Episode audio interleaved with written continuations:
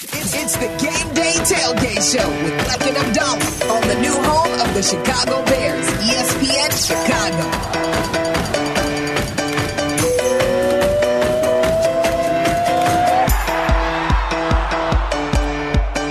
Bleck and Abdalla for the next hour. We'll get you ready for the Bears pregame show with Sylvie, Lance, and Dion live inside Gato at Soldier Field. Stop on by, say hello on your way into the stadium. We'll have the Bears and the Lions kick off at noon. Jeff Joniak, Tom Thayer will be on the call of today's game. Jason McKee will be on the sidelines. Remember, 4 hours of post-game coverage after the Bears win today. That's right. After a Bears win. Damn right. 4 hours of post-game coverage, and we'll have Bears Monday tomorrow right here on ESPN 1000. Bleck and Abdalla with you for the next hour, talking football at 312-332-3776. James in New Lenox, you're on ESPN 1000. What's up, James? Hey, guys, I'll try to be quick. If I could hit on three sports that you guys touched on as well. Go for it. Eberflus. I'm not an Eberflus apologizer. Do I think he should be fired? Probably. But I'm not so convinced that he probably shouldn't get another year as I was when they gave Nagy and Fox both one more year, especially compounding it by drafting Fields and then firing both guys and, you know what I'm saying? All that turnover stuff. Like, yeah. If they stick with Fields and they bring Eberflus back, you know, and he doesn't improve, it's definitely only going to be 1 year. Diehard Cubs fan, have a Cubs tattoo. Did I want Otani? Yes. Was like I hanging on everything I heard, and was it going to be a life or death thing to me? No. It would have been nice to have him. We didn't get him. It is what it is. 700 mil's crazy, but a lot of it is deferred, so, I mean, it is what it is. Last thing, in-season tournament. That was the easiest money I've ever made on DraftKings with the Lakers winning because there was no way LeBron wasn't going to get that because that's just one more thing he can add on the resume to stack up against Jordan. Now, that being said... Damn right, James. No. If he was as good as Jordan... I would have won my other parlay with him where I hit 9 out of 10 legs, and the only leg I missed was he got 4 instead of 5 assists. So he still ain't better than Jordan. He cost me $900. So I'll hang up and listen, guys. Take care. Thank you, James. Yeah, whatever. Yeah, whatever. Just saying. Thank you, James. I'd say this. If LeBron was as good as Jordan, the league would not need a silly in-season tournament to get people to watch. That's fair. People watched when Jordan played. People cared when Jordan played. Well, yeah. That's because players played when Jordan played. See? Sean knows. He reads about it. Players played. Sean didn't see Jordan play. Sean, did you ever watch Jordan play? Nah. Live? Yeah, that's what I mean. Like live? Yeah. Oh, live, no. I mean, I wish. Yeah, see? Yeah. But he knows. He's got YouTube. He's done the research. He knows what's up. He understands. Yeah. That's what we're saying. That's Mark fine. In Lincoln Park, you're on ESPN 1000. What's up, Mark? Morning, boys. Getting ready for the game. Let's do it. About to go down there. Oh, you're going to go to Soldier Field? What? Yeah. All right. Bring a beer bong and hand it to Sylvie. Make him do a beer bong. Every week. You know I'm the only one that can get in and out of that tailgate lot in 12 minutes, Adam. It's Eastfield Museum lot, and tickets are on the northeast goal line. It's perfect. Nice. I'm the only one in America that doesn't want them to go to Arlington Heights. Hey, did you bet the under on Army yesterday? Adam? I did. I bet the first quarter under 6.5, which hit, and then I had 28, which pushed. I think he killed you then. So it's a push, so I didn't lose any money, but I had 28.5.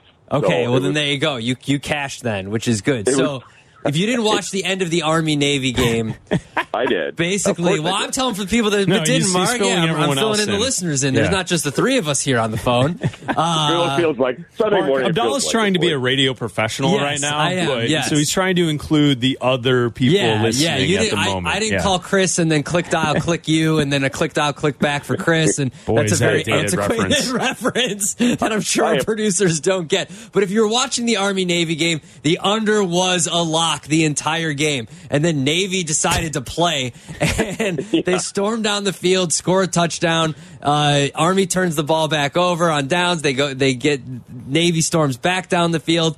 They don't get the touchdown on 4th and goal from the 1, and then basically there's 3 seconds left, And all Army has to do is you can't take a knee because you're in the end zone. That would be a safety. You can't run out of the end zone because that would be a safety. All you got to do is just run around for a little bit and throw the ball as hard as you can into the stands. Yep. What do they do? He runs out of the back of the end zone for a safety, and the 28 pushes. Ridiculous. I didn't lose any money, but still ridiculous. It was ridiculous. I know some people that got it at 27.5 and some at 28.5. So you did well just pushing on that. I did. Well, the problem is I had the same game parlay going with the first quarter under and the under for the game. Everything. I needed. Well, right, no, I still won because it pushed. So I still won money on the first quarter under. So, oh man, but that's the joy of gambling. I was locked into Army-Navy at the end to make sure this kid didn't run out of the end zone. Exactly what he did was run out of the end zone. Anyway, just following up, getting ready for the game. Go Bears. All right, thanks, Mark. Hey, Mark, thanks for the phone call. You know, Mark mentioned in that phone call that he's the only person that doesn't want the Bears to move out of Soldier Field. Do you see this week the different reports on the Tribune and then the Sun-Times? I think Patrick Finley had it on Friday that the Bears are looking into the possibility of being able to build something in the South Lot.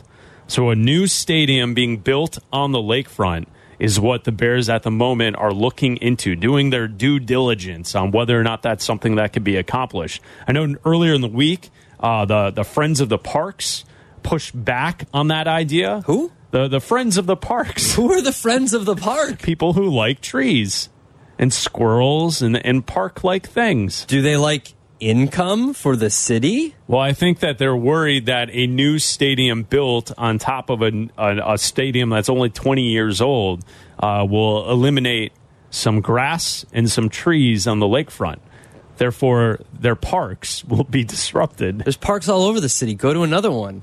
Well, you can't do that. They're going to come after you now. You can't be tough guy against the parks people. Yes, they have a lot of pull in this city. I'll be tough against the parks people.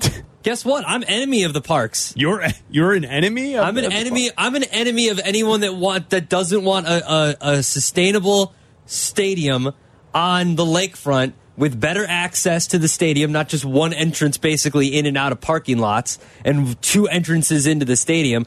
I'm pro a better stadium in Chicago if they can find a way to get it done. Friends of the Park. Are you not a friend of Chicago?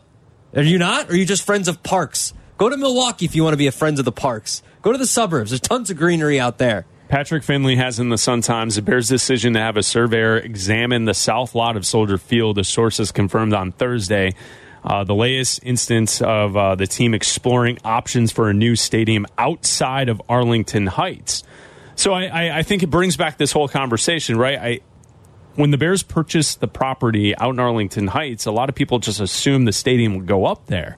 It seems to me in the last couple months, there's been a lot of effort to figure out whether or not the city of Chicago could make this work with the Bears and keep the team in the city, especially on the lakefront, which is interesting because I think if you were looking at the South Lot as a possible place for a stadium, I would imagine that the McCormick Place, part of the building that they don't really use anymore that's over there, like just south of the South Lot, yeah, I would imagine that would have to be torn down, right? Like to make space for it? You'd probably have to tear it down, and then you would probably tear down Soldier Field.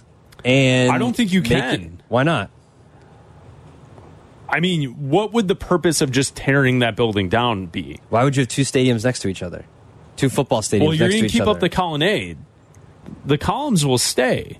Okay. So all of that concrete around the exterior of Soldier Field. So are you suggesting, to make good with the park friends, to remove the stadium from inside of the concrete outside? Yeah, have the stadium, have the spaceship fly back to its planet. Have it take Poochie back up to its planet. And then turn that into a park? Yeah, why not? Put some trees in there. That wouldn't be a terrible idea. Make it an arboretum. Wouldn't that be kind of cool? Yeah, it would be. You could put like paths in there, maybe a little pond. I'm not an enemy of parks. It sounds like you are. No. I'm an enemy of the parks, of the Friends of the Parks. I'm an enemy of the Friends of the Parks. Because are you an enemy of Chicago? Do you not like sports teams here? Well, on that plot of land, is that necessarily where a stadium needs to be put? If you want the Bears to stay in Chicago, maybe. I believe the reporting also suggested that there's a lot called like the 76, which is like Roosevelt and Canal. Just, you know, the Roosevelt collection that's off of Roosevelt. There's like Metro tracks over there, and there's like an open space next to the river. Mm-hmm. That's a big plot of land that's empty. Yeah. No one's using that for anything. Like you could possibly put a stadium there. And actually, if you put a stadium there, it might be easier to get in and out of. And for like the thing to me is like, sure, perhaps you can build a much nicer stadium if you build up new right there on the lakefront. You're still going to have the same traffic issues. Yeah, see, that's my biggest problem. That's why I think the area over just east or west of that area, like in the South Loop, is more viable because it is more accessible to the highways right there. There's trains right there. You can have multiple exits where you can get people to multiple highways right there, then putting it on the park. And for those of you saying that they can't, in the Twitch chat that are telling me you can't knock down Soldier Field's historical landmark, it's not anymore. Historical status was withdrawn in 2006. Sorry. But the outside, I think the original Soldier Field is what I think you can't touch. Okay, so don't touch it. Fly the spaceship out. I would say this: your idea isn't a bad idea. If the columns, like when you enter the gates around, especially in the south, for Soldier Field, you're entering the old exterior of the building, and then you walk through into open air.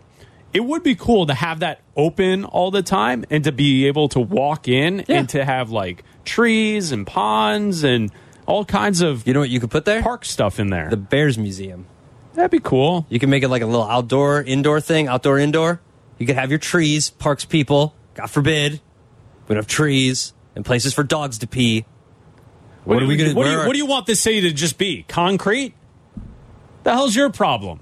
There's parks all over the place. There's trees everywhere. Can you see one tree right now where you're sitting at here in the State Street studio? Yeah, there's right there. It's in the middle. Well, I can't see it. Well, you're facing that way. I'm facing this way. I don't see a tree over there. Well, that's a problem. I see concrete. I see lamp poles. You see the Great Chicago Theater. No tree.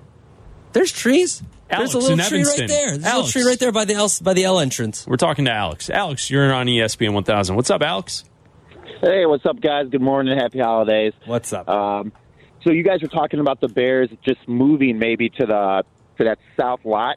Actually, in Houston, for the Texans, I used to live down there for a little bit. They have the Astrodome, and then NRG Stadium literally is like 2 blocks over. It's right there. So I think it definitely would make sense. And just try to whatever like McCormick is or knock down, or even in Arlington Heights, just build something for the Bears there and just have it like a tourist attraction. I mean, it'd be kind of cool to still have it there. The traffic's awful, but I think there's going to be traffic no matter where you go in the sports. Alex, it's a sporting event. I went down there to the NRG Stadium and saw the Final Four. Is the Astrodome used for anything? Like state finals and stuff like that. Okay, so they still actively use it for stuff. And the rodeo. The rodeo's down there, too. Yeah, so they use it. Mm-hmm. All right, cool. Yep. So, like, theoretically, you could have both, I guess. You could. I just don't see the point. Like, if it was I think the difference is if it was, like, a baseball stadium and a football stadium, obviously it's different. Yeah. But to have 2 football stadiums right next to each other is a little weird. Yeah, of course it's weird. Could the Bears use both? Could they use one for outdoor games and one for indoor games? Let me ask you, what do they do that's not weird? The Bears? This is the whole city. The city? Yeah. That's why I'm worried about it. That's why I don't understand the Friends of the Park. When the city makes decisions to do things, when is it not weird? Never. Do you want me to go on a rant about the bike lanes throughout the city? God. Again? We got a break. We don't have time for that. Because save that for Bleck and Abdalla. Not on the pregame show. None of it makes sense. We got people in the South Lot listening to us right now. We got people that are tailgating around Soldier Field. They live in the city. They're doing the beer bongs. They're having mimosas. They're having Bloody Marys. They're taking shots. They're listeners. They don't need to hear your rant about bike lanes. Tune in to Bleck and Abdalla weeknights 6 to 8 for that. Okay, we don't need that on the Bears pregame show here as we lead you into Sylvie, Dion, and Lance Briggs. I'll say this. So the story from Patrick Finley in the Sun-Times, could the Bears stay on the lakefront? Team is researching Soldier Field parking lot for a new stadium. It does seem like if you had to give a percentile on whether or not they're going to go to Arlington Heights or go to Chicago for a new stadium, doesn't it kind of seem like we're kind of right there, 50-50 in the middle? Nope. It doesn't. Really? I still think they're going to Arlington. Arlington Heights. I still think they're going to Arlington. Yeah, you know why? Because you can't battle the Friends of the Park. Yeah, I don't. You can't beat them in a fight. They got all. They're like Aquaman, but for trees. Wouldn't it be summoning all the wood creatures that are around the city, all the rats, all the rats. The new home of the Chicago Bears. It's the Game Day Tailgate Show with Bleck and Abdalla on the new home of the Chicago Bears, ESPN Chicago.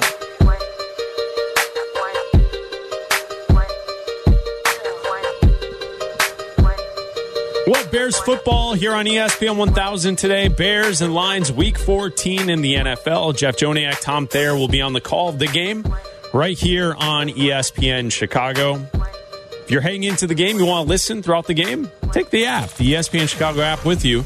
You can listen to the pregame show from 10 to noon and then listen to the game right there on the app while you're in the stadium. It's Bleck and Abdalla here on ESPN 1000 and the ESPN Chicago app.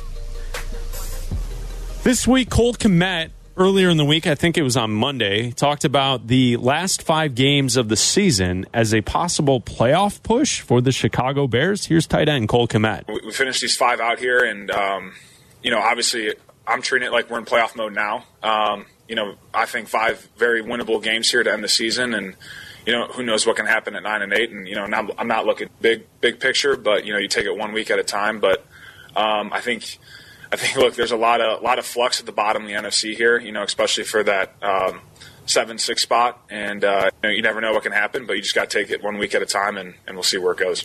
That was the tight end, Cole Kmet. Luke Getz, the offensive coordinator, talked about feeling the pressure in the last 5 weeks of the season. And, there's no, like I said before, there's no pressure or urgency more than I put on myself, that we put on ourselves as a staff to make this as good of a unit as possible. And, there's got to be progress each week, and I feel like there has been. And I think as you continue to look through it, like the last couple games, 40 minutes of ball of time of possession, 35 minutes of ball time of possession. Those are two really cool things. Like that's pretty good execution to be able to have the ball that long, to be top 10 in third down and gold zone. Like that's pretty good execution that's going on. Now it's not consistent enough, that's for sure. Where we want to go and what we want to be, but it's about that progress. And I think coach has mentioned that it's, we got to have that there's a patience with it, but there's got to be the urgency in the sense that we have to keep continuing to grow, and I think that we are, and we just got to continue on that path. And then the quarterback continued on the last 5 games of the season. The evaluation process on the quarterback, Justin Fields, is it fair? Life isn't fair. So, me personally, I'm just focused on what I can control, and the rest is in God's hands. And, really you just put everything in God's hands, it's going to turn out, good for you. So, wherever, if I'm here next year, if I'm not, football doesn't define who I am as a person. My happiness will still be in the same place, will still be in God. And really just football wise, life stuff in general. I think my faith in God is just, my hope in God is just so much more than anything that can be thrown at me on this earth. So that's why I don't really stress over stuff like that, over stuff that I can't control. I know that God's got me, and I'm gonna be good. So I'm very blessed in the position I am in, and I think 1 million people would love to be in the position I am right now. So really just not taking that for granted, and just taking each and every moment I have. Every day up here, to the fullest. So Cole Kmet, you hear an opportunity in front of the Chicago Bears. Luke Getz, I heard him saying that he just treats each and every week as the same. And then Justin Fields, a very humble approach to what he is facing over the next 5 weeks. Yeah, I think that you can't, to address each of those individually, I'll start with Justin Fields, right? Like You can't go in thinking, oh, my God, I have to play well or else I'm off this team, because then you play tighter. You play, not as free as you want to. You're second guessing yourself. You're, maybe he's overanalyzing his progressions like that. Just play your game, man. Just play your game. Go out there, do the best that you can, and whatever happens, right? Like, that's how he's approaching it. That's great. For what Luke Getz said, I think that the game plan has worked the last 2 games, The game plan against the Lions was to run Justin Fields and to attack this defense with his legs. They were winning for 56 minutes of that game. And if the defense doesn't blow the game at the end We have, and then the next game, they win, but people are mad at Luke Getsy for calling too many screenplays because they didn't see enough from Justin. Right. Ridiculous. Do you? You win games, you'll be here, right? If you win, if the Bears win games, they will be here. And to get to Cole Kmet, he's right. These are winnable games. The Bears are 3.5-point dogs at home. Very winnable game. I would imagine when they're on the road against Cleveland, depending on the quarterback, it's going to be a backup quarterback regardless. It's going to be whether it's Joe Flacco or whether it's Dorian Thompson-Robinson next week. They're still going to be probably a 3-point dog, maybe at home, depending. Maybe if they win today, they're actually a road favorite. You never know. And then the two games against the Cardinals and the Falcons, you're going to be the favorite here at home most likely. And then you're probably going to go on the road and be a dog against the Packers in the last game of the season. But these are all win. He's not wrong. It's not like you're facing the Chiefs and the Eagles and the Bills and the like. You're facing very winnable games here in the next five games. Let's address that. Let's go back. When was the last time the Bears played a game that was not winnable? I think you have to go back five games. Chargers? The Chargers game. Yeah. That game started and the game was over. Yeah. They were not competitive. Sunday Night Football, embarrassing effort. They were not competitive in that game. Mm-hmm. Okay. Remove the Chargers game or just put a little mark next to that game. Continue to go back. Chiefs. You have to go, what's that, 10? That's 9 games? Yeah. The September 24th. Where all of in the last 9 games, theoretically, they were all winnable. Mm-hmm. So he's not wrong, right? Like, it's the Chargers game and then going back to the Chiefs and the Packers game. Mm-hmm. Like, those are the 3 games you really had no chance at winning. Tampa Bay, you had the ball under 2 minutes, and your quarterback biffed it away. Mm-hmm. With that terrible interception to the lineman, yeah, where it was a screen pass. One of his 17 fourth quarter turnovers. But you had a chance to win that game. Absolutely. Fourth quarter, 2 minutes left, you have the football. Absolutely. You have a chance to win. So, I mean, Cole Kmet's not wrong. No. I mean, 5 games ago was the last time they were non-competitive in a matchup. And he's not wrong that you should be thinking about the playoffs at 8 wins, because a little birdie told us, who's in the stadium calling the game today, Adam Amin. Shout out to Adam Amin. Thank you for listening. You might see an in the hunt graphic today. Oh, really? You might see one. The graphic is already set. You might see a Bears on the broadcast, huh? In the hunt graphic. All right. You like it. You might see it. You know, can't guarantee anything. I'm just saying that you might see the graphic. I'm old enough to remember our shows over the summer, mm-hmm, and all we asked for was in the graphic. Be in the graphic in early December. Now, I don't think. Now, here's the thing, though. Here's the thing. I said I want to see the Kornacki khakis and him on NBC giving me NFL election results where he's sweating. Like, If the Bears win and the Packers lose and if the Lions do this and if the Eagles do this and they do, like, then that's what I wanted to see. But I will take an in the hunt graphic in the middle of December, like we will today on this fine December 10th as they head into the game against the Lions. I would like to see an in the hunt graphic. I think you're more in the hunt, obviously, at 5 wins if you get there. But again, if Tyler Scott runs through his route and catches that football, we're talking about a 5-win team, and we're talking about them trying to win their 4th game in a row here. All right, let's do a segment here where we're just completely delusional. All right, yeah. A Bears delusional segment. Put on those blue and orange glasses. Bears win today 34-14. 34-14? Yeah, we're getting delusional here. 34-14. Is that your final score? At this second, yes. Okay. They put it on the Lions. Yeah. The Fields looks great. Defense looks great. TJ Edwards gets a pick 6, so then we can talk to him about it tomorrow. It's going to be fantastic. Scratch Public House will be going nuts for a pick 6 for the linebacker. Okay, so that takes place. Bears win. They get to 5 wins. Yeah. Let's do this exercise. Okay. Who do the Saints have today? The Saints have the Panthers. Ew, okay, that's not great. All right, so the Saints are probably going to win today. Yeah. Okay, so the Saints are going to win.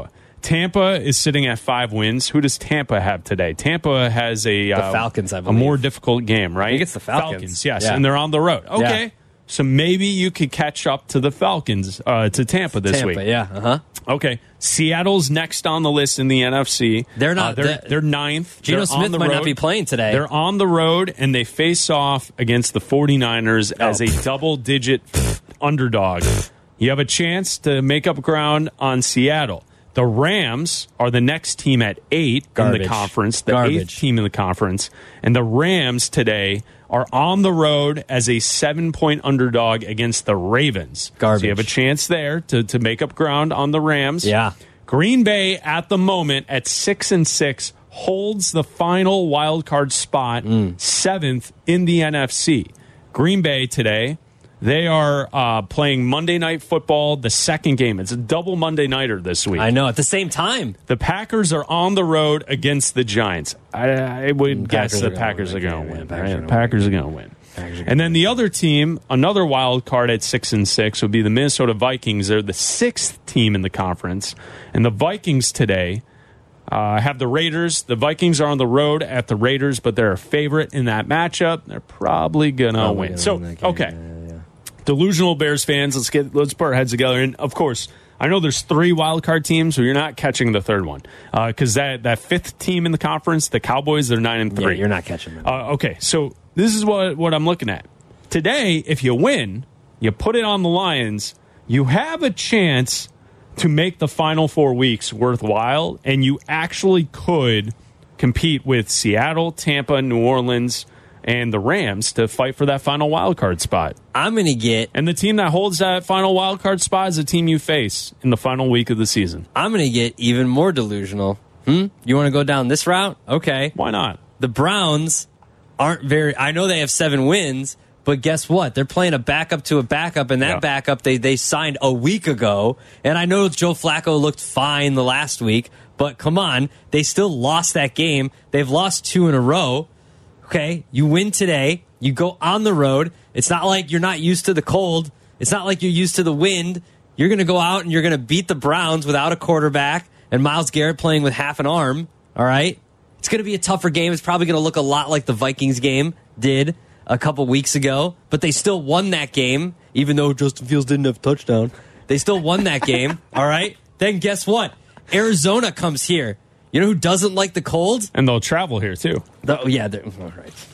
They will be here, and they don't like the cold coming from out west. And guess what? The Bears, in the last 20 years, in freezing temperatures at home, are 29-2 against the spread. 20-9 against the spread in December and January when it's cold. Then guess what? Another cold weather team, or another warm weather team that doesn't like the cold comes here. The Atlanta Falcons. You think the Dirty Birds like the cold? They don't. You win that game, too. And then guess what? You've got 8 wins, and you're heading in to that final game against the Packers. Bears-Packers. Big game. For a wild card spot. Who'd have thunk it?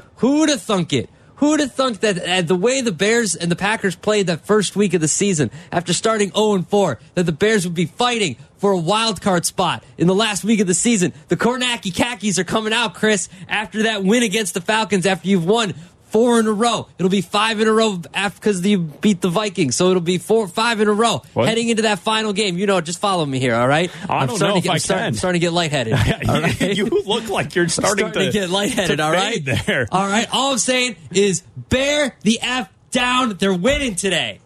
Chicago Bears pregame.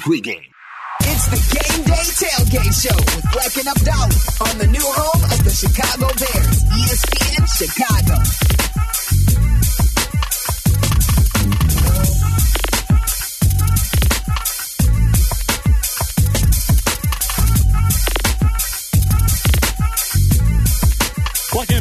ESPN 1000, the ESPN Chicago app. Today at noon, you'll hear Jeff Joniak and Tom Thayer with the call of the Bears game, Bears and Lions, Week 14. On Friday, Bleck and Abdalla, we filled in for Waddle and Sylvie, and Tom Thayer joined us, and we asked him, are you excited for today's game? I am. A lot of the same thing you guys said. I think this game has a lot to prove, and if the Bears, looking into the future, if they ultimately want to compete for a playoff position, you have to be able to win games in your division. And they should have won in Detroit. They went on to win in Minnesota.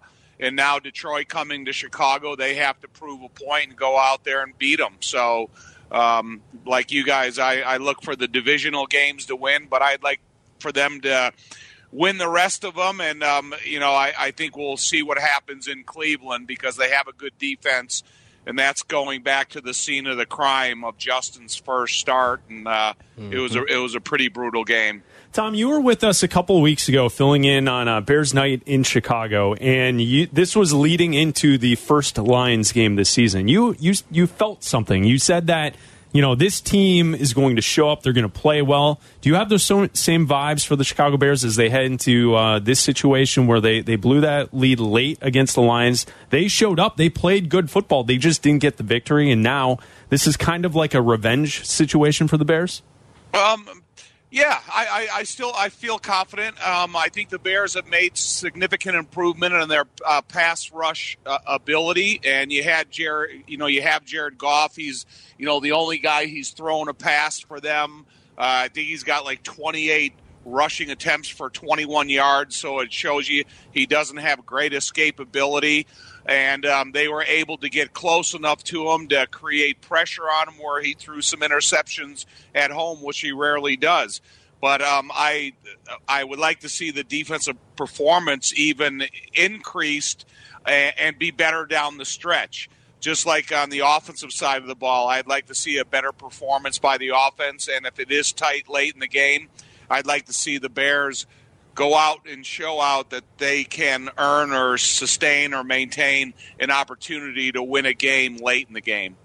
When it comes to Justin Fields, like the last two games, people haven't been happy with either outcome, right? Like you can find people that are like, oh, well, he ran for over 100 yards against the Lions in the first game. They lost. The passing yards weren't there, but they were in the game. So they weren't happy that Justin Fields didn't throw the ball a lot. Then against the Vikings, they threw a bunch of screen passes and people were mad about that, but they won the game. Like it's weird to try to find that line between winning a game and also having Justin Fields play, kind of show what he can do because this team is still trying to win games. Is it more important to have the team win games no matter what the game plan is, or to show that Justin can be the quarterback for the foreseeable future? Well, I think if you look at the Minnesota game specifically, you have to look at the first time around. The Bears were sacked 5 times. They only threw the ball for 113 yards. Brian Flores, the defensive coordinator, was able to take advantage of an offensive line that was still trying to develop chemistry and, solid pass blocking, sustainability when they played in Chicago. So I think they went into the thinking process early. Let's get the ball out of Justin's hands. Let's try to get it into the hands of playmakers on the edge and turn defensive backs into tacklers. And so they were able to do that a little bit. And, the first play of the game was a screen to Cole Kmet. And so, I still think that if you're going to look at a quarterback and you're going to evaluate his value for the future, you want to see how he does throw the ball down the field. However, I don't think you wanted to go into Minnesota and make yourself susceptible to having sustained protection for however much time you needed, and then all of a sudden you get sacked the first couple series. And I do think that the original scripted plays they had at the beginning of the game were efficiently run and they were able to move the ball down the field. But I think whenever you're looking at a quarterback, ultimately it's going to be how efficient you are getting the ball down the field. And so now second time around against Detroit, and you went on the road and it was a really hostile environment. The first drive of the game, you went down there and scored. You said, wow, this could be a showcase for what the Bears possibly can be. And then in the last couple drives, they struggled, but I think it was as much coaching decision to calls as it was Justin's fault, or not his faults, but inefficiencies. So it's going to be interesting to see how the Bears come out. Are they going to be able to control the offense again for 40 minutes and walk away with a win? Because if they can do that, I think they're going to show significant improvement within a couple weeks span. Tom, when you look at the offensive line, what do you think that they're doing the best right now, and what do you make of their ability to kind of improve over the course of this season? You know, they finally have pieces in place. And when you talk about Nate Davis and Darnell Wright working together, I think it really has an opportunity to be a good, powerful side. I think they're averaging at or near a little bit over 5 yards a carry to the right. I think Tevin Jenkins is playing really well, and he's shown a lot of power and good instincts at the guard position. And you know, hopefully he can develop a relationship with Braxton Jones that continues to develop. To me, Braxton is a type of player throughout his career. He's always going to have to work on strength and live in the weight room in the offseason and try to become a stronger player that can use his blessed length along with strength. And I think it'll help the two of them be better.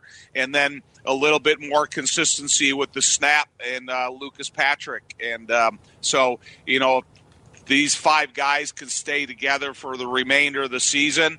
I think you can have a little bit more development with the running game, with a variety of pass protections, and maybe even expand a little bit what Justin can do for you, whether it's design quarterback runs with an extra blocker in there, Roshan Johnson. He's a good blocker, he's a good runner, and he catches the ball well. So he can do a little bit of everything. I like to see him get Robert Tonyan a little bit more involved in the passing game. So it's just not all Cole Kmet, because if you look at the rep breakdown, Cole Kmet has right under 700 reps. And Robert Tonyan and Mercedes Lewis, they have just under and just over 200 reps. And so, you know, I don't want to see, you know, Cole Kmet worn out within the first 2 years of a new contract. And so, yeah, if you get an offensive line that could do a little bit of everything together and then include Justin's athleticism, I do think there's still a couple more things to explore on this offense because of Justin's athleticism. You mentioned him a little bit, but when we talk about needs for the Bears in the offseason, some people bring up left tackle and Braxton Jones. Do you think that he's someone that can develop into a franchise left tackle, or do you think the Bears will be looking for another one in the draft? You know, you're always looking for good offensive linemen, and if Ryan Poles has the opportunity along with his scouting department, go out there and identify a guy that can come in here and either compete immediately for a starting job or put pressure on Braxton Jones to develop and be better, or, you know, we're going to have to look, you know, in a different direction to try to make the position better. I think that's what haunts every guy that's in a starting role. As soon as you sit there on draft day and you watch the draft just like I did, and all of a sudden, boom, they pick a guy at your position, you know, the warning shot has been fired. And I like Braxton. He's a super intelligent guy. He's durable. The game's important to him. He wants to be as good as he can possibly be, but it's going to take off-season commitment in order to show me significant signs that he is invested in the weight room, that if you're going to be, you know, 6'6" or whatever he is, and at 300 or over 300 pounds, I need to see you have some weight room accomplishment that transfers to the field. And so I wish I was privy to watch these guys lift weights more to impress me. But, you know, I think you can see signs on that on the field. And, you know, there's a couple times in the last Detroit game that he did get bull rushed and got pushed into the throwing space of the quarterback, and that's something that he's always been susceptible to. You can't make a living having that susceptibility as an offensive lineman, so it's something that he has to improve in, both in strength and bendability. I feel like we need that. I feel like you would be a great weightlifting coach. Yeah. For the Bears. I mean, could you just come to us? Could you just take Chris and I to the gym and, like, coach us up on weights and stuff? There should be at the station and coach all of us up. Like, we could just get a weight room in one of these rooms we have here, and you could just coach us all up here at ESPN Chicago on lifting weights. Right, let's do it. Well, you know, I got some weights. I could throw them in the back of my car and, you know, get up there and, you know, drive you guys like the great – you guys are too young to see the movie The Great Santini, but – You'd have to go back and watch it sometime. That'd be awesome. We're with you. You know, DJ Moore this year, I think he's lived up to what I think Bears fans had expectations for him heading into the season. He definitely did for me. I would like to see a little bit more as far as Moore in the game plan in all of these games. But the one player that it's been confusing is Darnell Mooney. He only has 25 receptions on the season. How do the Bears work Mooney more into the offensive mix? You know, you just have to have plays that he's the number one option, and maybe DJ is number two. I'm with you, though. I love DJ Moore. I like everything he's been able to do. I'd like to see more targets for him. But to me, I think Darnell Wright is the most creative runner with the ball in his hands. So if it is those lateral screens, or if it's slant routes that the ball's coming to him as soon as Justin hits his back step, I would like to see that as well as you guys, because I really like Darnell Mooney. And he's another guy that the game is super important to him.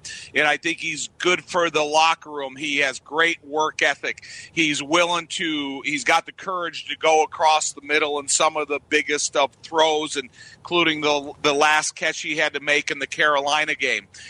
So I like everything Darnell Mooney offers the team. I love his creativity running the ball. So if you're going to, down the line here, if you're going to try to distribute the ball more evenly, and sometimes, too, that's just in the eyes of the quarterback. The play is called and he is the number one option, but if you don't have confidence in throwing into small windows or tight coverage, then it's just something that the quarterback has to grow confidence in himself, so he will make those throws. And it's a little surprising, right? Because like last year, Mooney was the go-to guy. He was like essentially the only receiver it felt like Justin Fields trusted. And now DJ Moore is here, and obviously I think we would agree DJ Moore is a better receiver, and it seems like the rapport with Moore is better. But I'm just surprised watching that it feels like it's fallen off a little with Mooney in these games.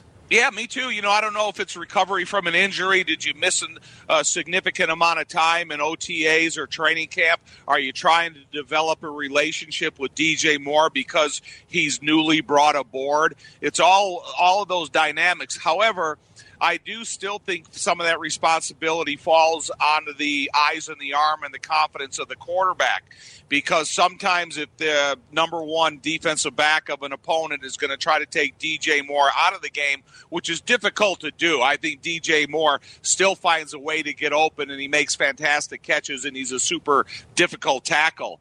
But I do think that when you go through your rotation of responsibility 1 to 2 to 3, I think there could be more opportunities for Darnell in the passing game. When you look at Justin Fields coming back from the injury after a month off, he's played 2 games. And, we kind of went through his stats, and yet he did miss a month worth of games with 4 games there. And, just going through his stats and his improvement from this year to last year, right? From last year to this year. His completion percentage is up. His sacks are down. The touchdowns he might have more depending on how the next 5 games go, and he might have less interceptions depending on how the next 5 games go. What have you seen from him as a quarterback that has changed from last year to this year? He's willing to expand time behind the line of scrimmage and not necessarily eject the pocket immediately, but still keep his eyes downfield. Sometimes there's a little curious, because sometimes there's open receivers downfield that he misses that you would like to see him hit at his last drop step and get the ball out of his hands. However, when you think of the play that he stepped up inside the pocket and hit DJ Moore for the touchdown, or you see a couple of other plays that he's able to get outside the pocket, keeping his eyes downfield, DJ Moore for the big first down they needed late in the game in Minnesota. All those plays are super exciting. And I do think Justin is still super young in his career. If he goes through another 1,000 to 1,500 reps in practice, then I think he'll start developing the confidence and the instincts that we see in other quarterbacks who are around or in a system for a couple years. And even if you take Jordan Love, for example, here's a guy that's been able to sit behind, sit in meetings and sit in practices behind one of the best quarterbacks in the history of the league. And then you start playing because they deem you to be ready. You know, Justin never had that luxury. He came in here and he was behind Andy Dalton, and then all of a sudden in a system that may be a little bit inefficient for him, it was more designed around Dalton. And then Justin is, you know, thrust into the position. You don't have that time for growth. And other positions can do it, but it's really difficult for the quarterback to go in there and, you know, have immediate success. And Stroud, he's an anomaly in most cases. But, you know, it can be done. But other guys, maybe it's a couple years of experience before they start scratching the surface of what they're capable of. That was Jeff Joniak, Tom Thayer. You'll hear him with Jeff Joniak coming up today at noon with the kickoff, Bears and Lions, right here on ESPN 1000. We'll continue to get ready for Bears and Lions on the Lakefront next. The new home of the Bears. It's the Game Day Tailgate Show with Bleck and Abdalla on the new home of the Chicago Bears, ESPN Chicago. We're 5 minutes away from the network pregame show. Sylvie, Lance, and Dion inside Gato, South Lot, Soldier Field. You enter the stadium, stop on by at the stage, say hello, get ready to watch some Bears football. Bears and Lions today. You'll hear Tom Thayer and Jeff Joniak on the call of the game right here on ESPN Chicago. All right, Abdallah, here we go. Bears, Lions. Who you got? Well, you get Sylvie to do a beer bong when you see him. Yes. Still haven't had that yet. There's only a few home games left, guys. I have the Bears winning. I have the Bears winning a close game still, 27-24, Bears and the over. 27-24, Bears and the over. Okay, I can lock it in. I got 34-31 Bears. Over, high scoring. That's a lot of points. Yeah, let's do it. Let's go for it. Bleck and Abdalla here on ESPN 1000. Here's what I want. From the start, push forward. Yeah. I want the offensive line creating holes for the run game and to protect. I don't want the side-to-side nonsense we saw against the Vikings. None of that stuff. The bubble screens, the slow-developing plays behind the line of scrimmage. I want things pushing forward. Mm-hmm. Okay, that's what I want, and I think the defense shows up today. Even though you give up 31 points, I think they're going to play well when you need it.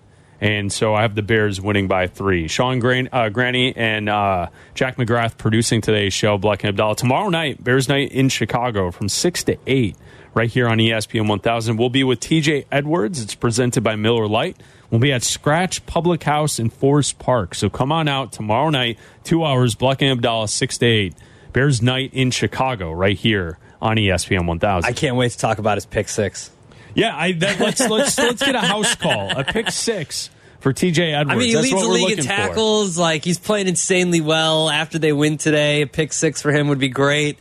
And it'll be awesome hanging out with TJ Edwards tomorrow night. Come hang out. And Abdallah has said this is the most important game of the season for the Chicago Bears. It is. I think for the coaching staff, for the way they're coming off a bye, try to win two in a row against the division. Justin Fields has been playing better since he's come back from injury. Like, this is a very important game. This game starts the push to being in the hunt and trying to make something out of this season. Bears-Lions Week 14 in the NFL on the Lakefront. Up next, the pregame show. Sylvie, Lance, and Dion. ESPN Chicago.